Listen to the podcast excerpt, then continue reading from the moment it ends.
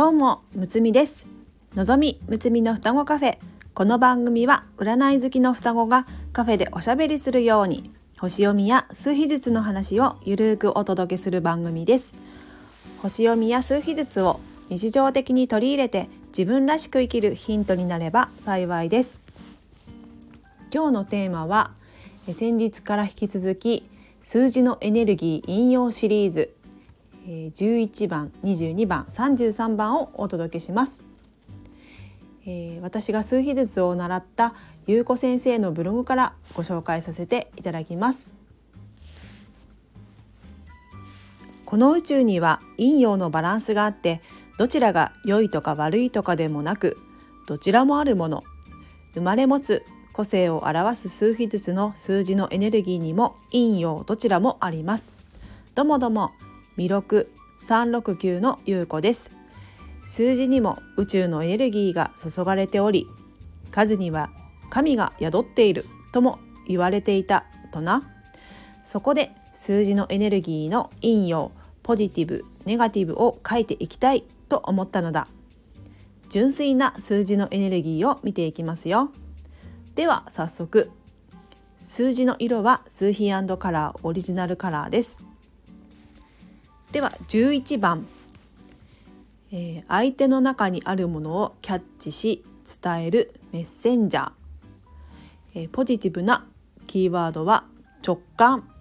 真実を見る。ナチュラル。鋭さ。繊細。メッセンジャー。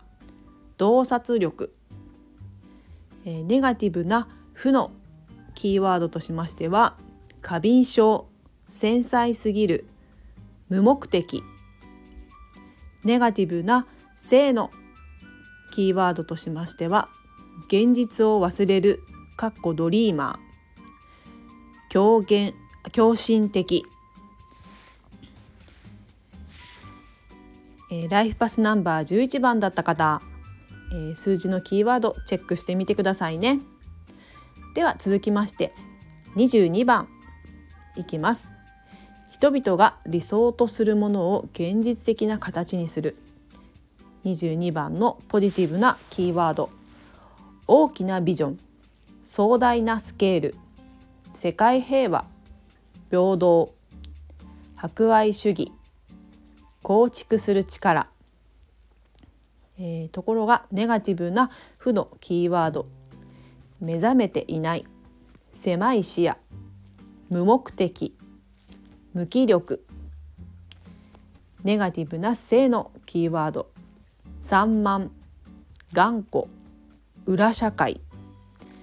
こんなキーワードが書いてあります。ライフパスナンバー22番だった方、え、キーワード引き続き、え、チェックしてくださいね。では最後。33番、えー、ラブジョイの33番のえポジティブなキーワードとしましては自由と責任愛と喜び独特な感性究極の愛人道的奉仕感受性の豊かさ子供と大人、えー、ところがネガティブな負のキーワードとしましては過敏神経質傷つきやすい。ネガティブな性のキーワードとしましては怒りっぽさ。相手のネガティブやエネルギーに敏感。こんなキーワードが書いてあります。33番だった方。ちょうどいいところ生きていますか？キーワードを繰り返しチェックしてみてくださいね。